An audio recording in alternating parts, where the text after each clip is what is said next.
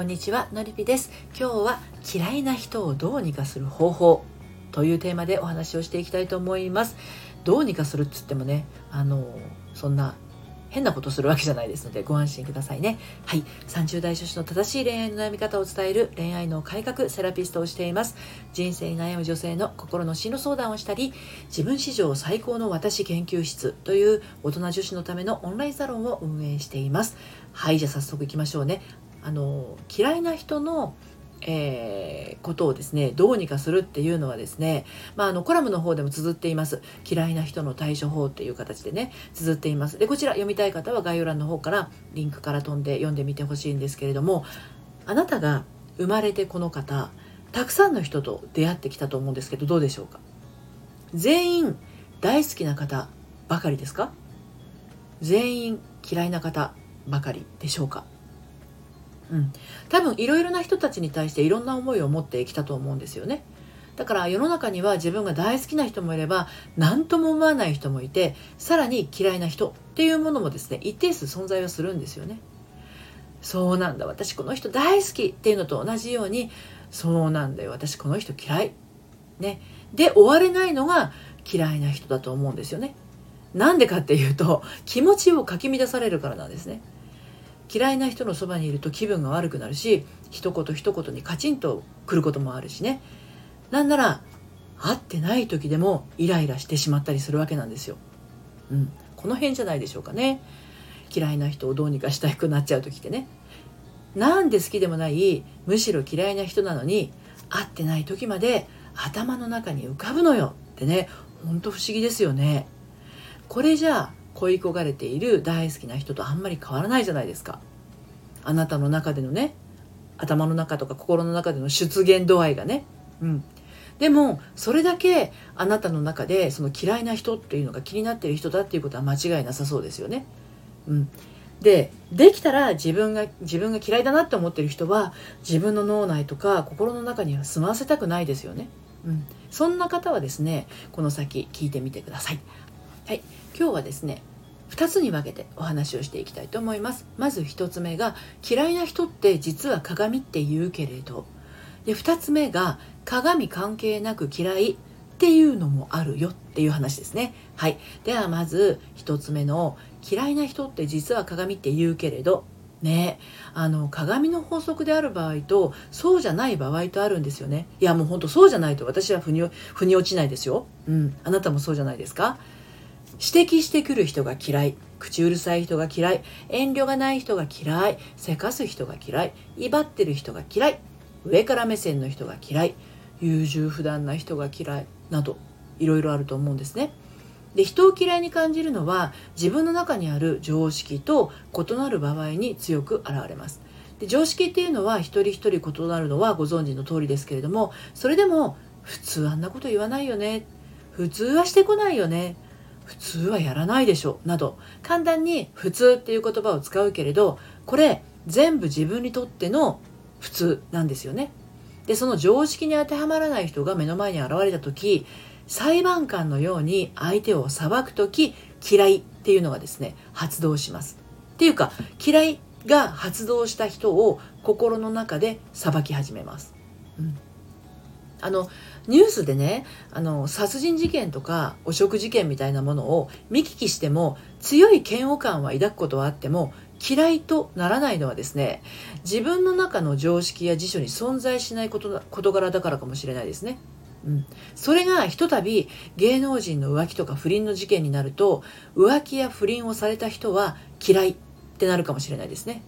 うん、だからあの指摘してくる人が嫌い口うるさい人が嫌い遠慮ない人が嫌いせかす人が嫌い威張っている人が嫌い上から目線の人が嫌い優柔不断な人が嫌い。こういう場合はですね自分が自分に寄生していることを目の前で繰り広げているから嫌いになるっていうことがあるんです。つまり自分がしないようにしていることででも実はしたいと思っていることをされるとムカつくんですね。この辺り鏡の法則になりますね。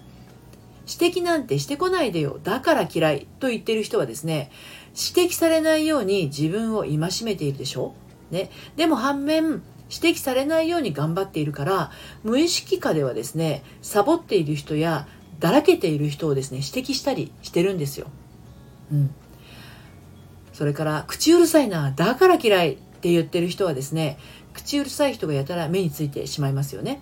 ただその裏側では自分に対して厳しすぎる完璧主義だったりしてね自分に対してものすごくもともと口うるさかったりするんですねだからより過敏になってしまうかもしれませんはいそして遠慮がないから嫌いなのよって言ってる人は普段から遠慮がちなんですね。でも心の奥底では甘えたいし頼りたい。これ遠慮なく甘えたい。遠慮なく頼りたい。ってそういうふうにも思ってるんですね。でそれだけ自分に我慢を強いているから遠慮がない人を見ているとイライラするんですよ。でも本当はね自分も我慢しないでね遠慮しないで頼れたら楽なんだ楽なんだけどなってねどっかで感じてるんですね。だからこんな我慢をしているとですね自分のしたいことをあっけらかんとやってのけている遠慮がない人が目の前にたくさん現れてきちゃうんですね。でそういう意味では鏡の法則で目の前に嫌いな人が登場するっていうのも確かに確かに確かにあります。うん、でもですよこれだけでちょっと納得いかなくないですか？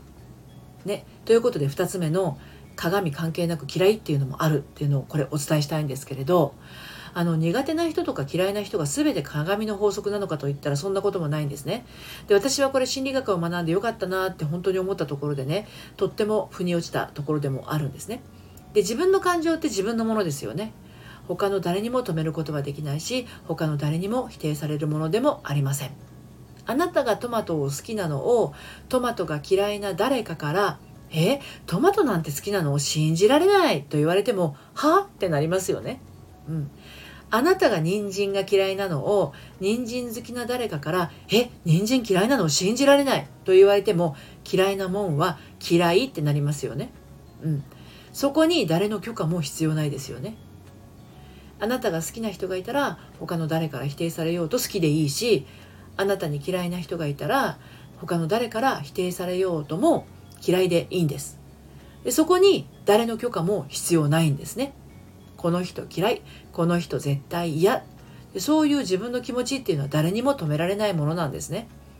でこれを否定してしまうってことは自分のことも否定しているのと同じなんです。誰かを好きでいることは誰にも否定されるものでも自分を責めるものでもありません。同じく誰かを嫌いだっていうことは誰にも否定されるものでもないし自分を責めるものでもないんですね。だからだからですよ。あなたがそう感じていることを受け入れてあげること。